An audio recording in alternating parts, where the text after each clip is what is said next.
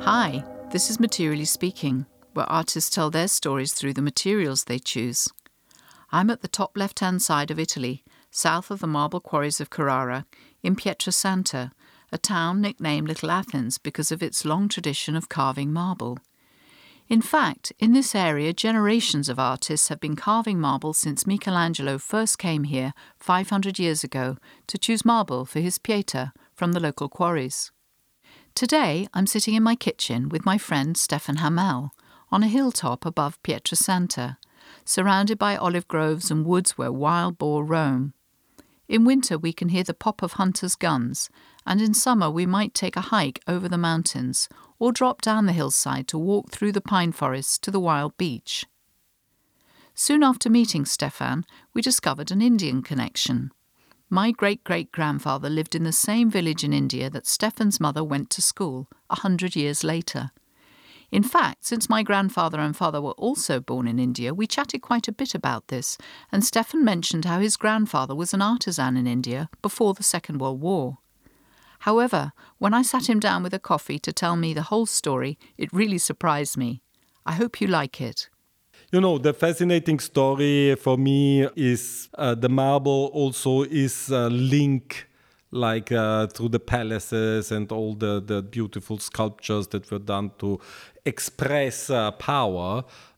I think that this area has, beside uh, the real history of sculpture, there is also this very particular story, which is uh, the expression of imperialism. Stefan divides his time between Vienna, Milan and Pietrasanta. So by way of a sound check, I asked him what he brings from Austria and what he takes back from Italy. Being half from this area and half from uh, Vienna, uh, I'm the eternal emigrant and uh, moving from here to there things. Uh, I bring um, from Vienna, obviously, chocolate cakes uh, and all that uh, very lovely Austrian stylish stuff. And I bring from here to Vienna um, pastelli, you know, to make the pesto uh, in marble, and uh, olive oil and uh, cheese and uh, wine, obviously. So this is my exchange between Austria and uh, the regional culture. This place means a lot because I grew up here. I was born in Bangkok, and when we moved to uh, Europe, uh, we came with the boat from Singapore, and we landed in um, Genova. I will always remember the scene of my mother, uh, my father showing me Europe, and he showed me a volcano. It must have been or Stromboli or the Etna.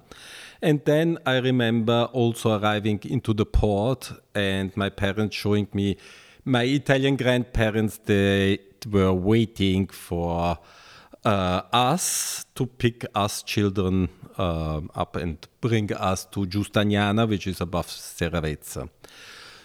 So uh, this is just to make you understand that the place is somehow in my D N A. And uh, my grandfather, Cosimo Lorenzoni, was working in the marble business uh, since uh, he finished school. He and his brother, Pietro Lorenzoni, uh, were the sons of uh, let's say, the richest family of Giustagnana. That meant they got a cow, which is uh, very rural, but it is another dimension. Uh, it was another dimension. So in the twenties, they were sent to school, which was already a privilege. They went to the Stagio Stagi, and at the time, the Stagio Stagi was still in Chiostro di Sant'Agostino. And uh, so they studied. My uncle Pietro became um, a sculptor, and he became a professor at the Accademia in Torino after the war. He worked with Mastroianni. I, I just found um, some with different people. He was quite a, a character, and it became important because for Torino, there were a lot of artists, but few of them really had the knowledge on how to work uh, with marble. this is something that uh, the people don't um, really think about it. But it is uh, quite a hard job, because you have to decide how uh, you can work with the patterns of the stone cut and how to develop uh, a lot of interesting stories. Like him, there were several guys. I just met um, the grandfather of uh, my friends uh, from mother's side. Uh, the father also did this type of job. Uh, I heard about others who went to the U S. Uh, somebody did uh, the cathedral in Chicago. Somebody did the first skyscrapers, and and and so on. And so in Pietrasanta, there is a lot of this memory lost. I'm trying, and I tried obviously to save our memory. And I got also the best friend of my grandfather was Aldo Lariucci, who joined him at a certain point in India, and he wrote also some lines about this story. While my grandfather at the Stagio Stagi did his final work um, to, to get graduated, and that was an altar. And this altar was sent away, and nobody knew where. Then in thirty-seven, and I just found um, thirty-page text he wrote telling about uh, this journey he did. In thirty-seven, Bertelli from Massa, who uh, employed him, uh, sent him to India to survey the finishing with marble of a palace in Calcutta uh, of a Maharaja. So he left, and he's describing how he's living in the thirties by train to Genova, and um, the emotions, leaving his wife with a little daughter, my mother, who was like uh, five years old, uh, uh, at home.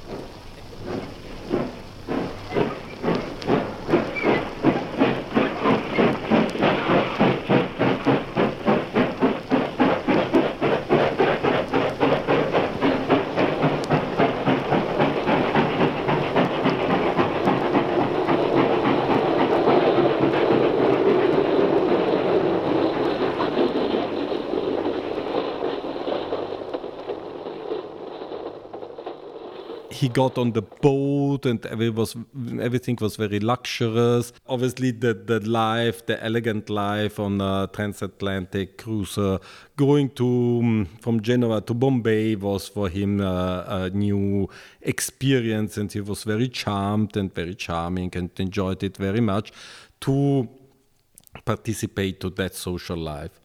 But when he got to Bombay and he had to take a train to Calcutta, he realized uh, the, the big splash he got into, and got totally um, afraid and astonished and uh, scandalized, and uh, couldn't realize that something like that India in the thirties was existing.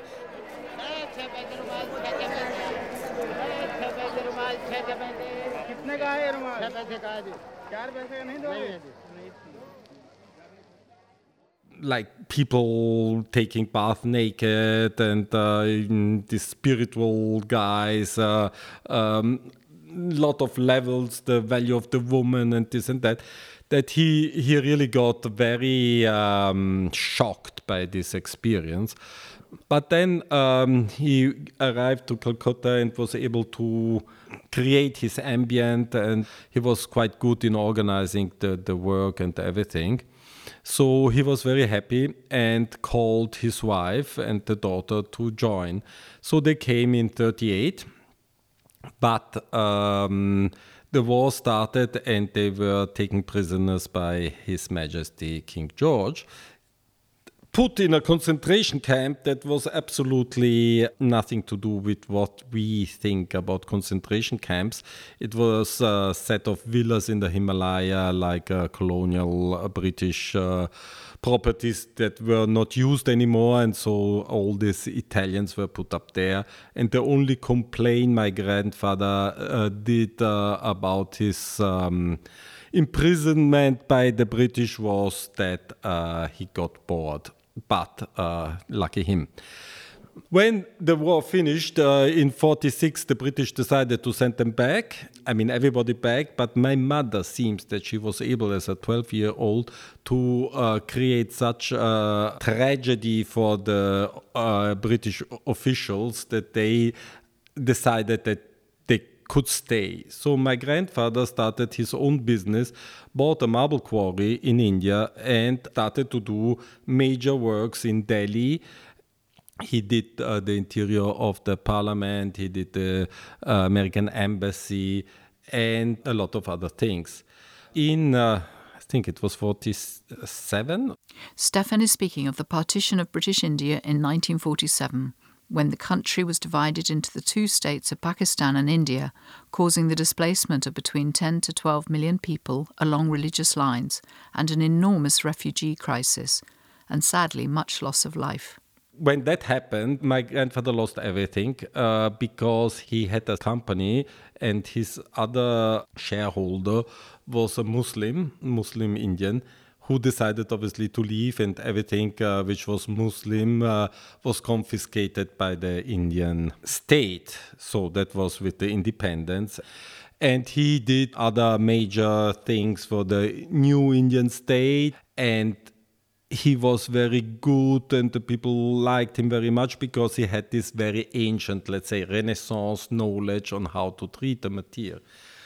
My mother went to to Woodstock where uh, she opened, she was opened up to a totally different story. Also from a religious point of view, since my grandmother was very Roman Catholic and uh, my mother went to an Anglican school. Even though they remained very close to the church. After the school, well, my mother started to work for the Italian embassy. My grandfather, in the meanwhile, did also, uh, he executed also the memorial of Mahatma Gandhi. That was quite important to me. Before he died, I was able to get him uh, like the cross of the city of Lucca for Lucchesi, who did something special in the world. And so I was very proud of him for that. But the most special story is that uh, my parents, my father uh, became Austrian diplomat and his first posting was New Delhi. And so at all those parties that uh, the diplomats do, uh, he met my mother and they married in uh, fifty-seven in the Cathedral of New Delhi.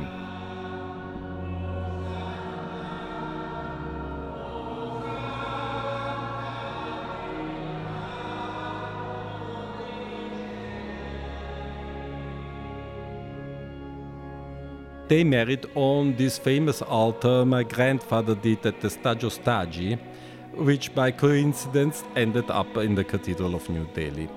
They married there. My sister Maria Cristina was baptized there. John Paul the Second made his only mea culpa done by the Roman Catholic Church on the damages uh, they have done to other religions from that altar. And there is also a link to work my grandfather did for the Mahatma Gandhi Memorial. My grandfather was very proud um, also of the fact that Taj Mahal was done in Carrara marble. And, you know, from Ephesus uh, to many, many other things, the Carrara marble, let's call it Carrara marble, even though in Pietrasanta we are more close to the uh, Altissimo marble, but um, we are... You know, an area that gave uh, a material for so many thousands of years to the whole world. And um, there has always been this exchange that makes the area very, very particular. I mean, the people here are, as Michelangelo said, a bit uh, stubborn and difficult, but they are really in the position that through centuries, they always managed to dialogue with different mentalities, with different uh, uh, people, like the, this um, grandfather of my friends, he worked in uh, Austria and he worked before the war in uh, Hallein, which I was always asking, what does it mean, Hallein? Uh, what do you do in Hallein with marble? Hallein is in, in Salzkammergut, which is uh, above, uh, next to Salzburg, but uh, just below Berchtesgaden. And in Berchtesgaden, there was obviously the, the villa of um, Adlersnest uh, of Adolf Hitler. So I made one plus one and said, well, fabulous. Uh, he was doing the floors of that place. And uh, he obviously never admitted. He said he was in Saint Anna at the end when the Nazis shot down everybody. So there are also these psychological games that I, I think are extremely dramatic and funny. These people were needed from all the different regimes.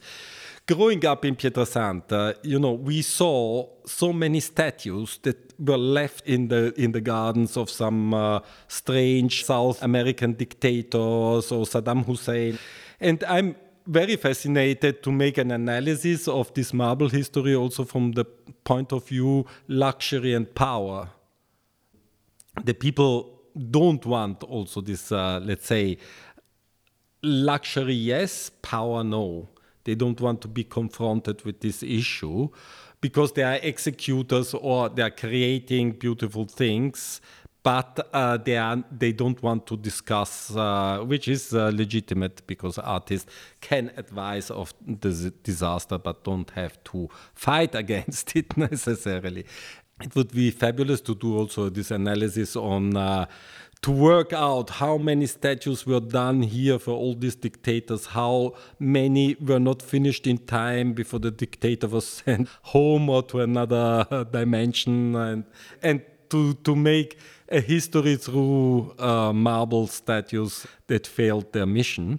It is amazing, if you think about it, how a small little town like Pietrasanta is full of stories and, and can tell so many uh, events.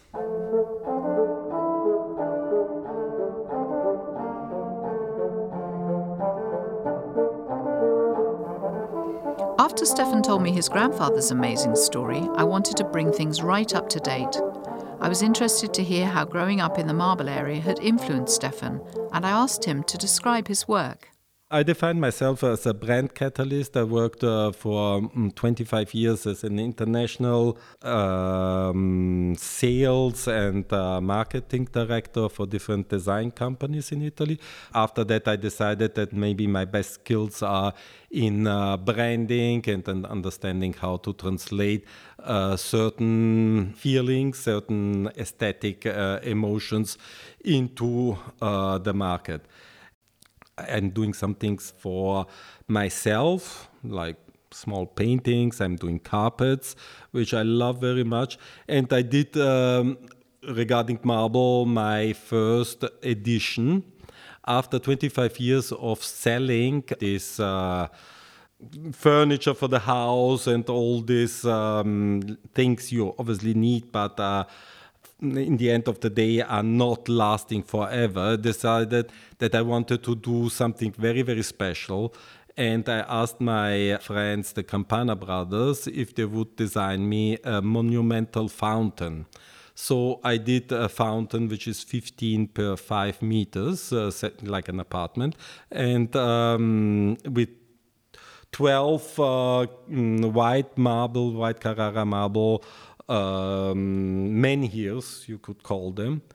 And I love very much their work because they uh, had these menhirs uh, where the water is coming out. So on this menhir, on this white, beautiful marble, there will be soon green uh, algae and different things. And so it is like this transformation of the marble into the nature again. And everything is held up of a very uh, minimalistic, simple basin, done also in um, in a in a gray marble. And now I'm trying to sell. It's a limited edition of three pieces. And so I hope I find some major uh, client who wants to invest in um, in a big uh, monumental fountain. If I sell, I will keep going on in doing marble for fountain and fireplaces. because I like very much this uh, idea of the material used uh, in, in two different, um, and the transformation of the marble. With the water you can create with the algs, it changes colors, it changes everything, and with the fire it also, when white marble gets burned, it changes also color. And I like very much this game. You can see it also if you go up uh, to the quarries uh, where they leave these uh, rusty pieces of, um, have you seen them, this sort of flat uh, things they push inside uh, and then they blow them up and then they, they leave them around. And that has an extraordinary look when the marble gets uh, this rusty thing. And I, I like very much this, uh, you know, maybe our generation is, is so sophisticated that the white marble is not enough, and we want to get it uh, colored, but in a natural way, and, and, and so it's quite funny.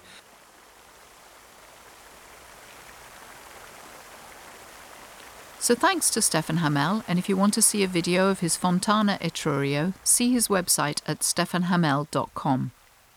Production thanks go to Michael Hall. Musical thanks go to Douglas Yeo, Craig Crydell and Phil Humphreys. Thanks to Duncan Thornley at M A P Studios. For facts, photos and more, check out our website or Instagram, both called Materially Speaking.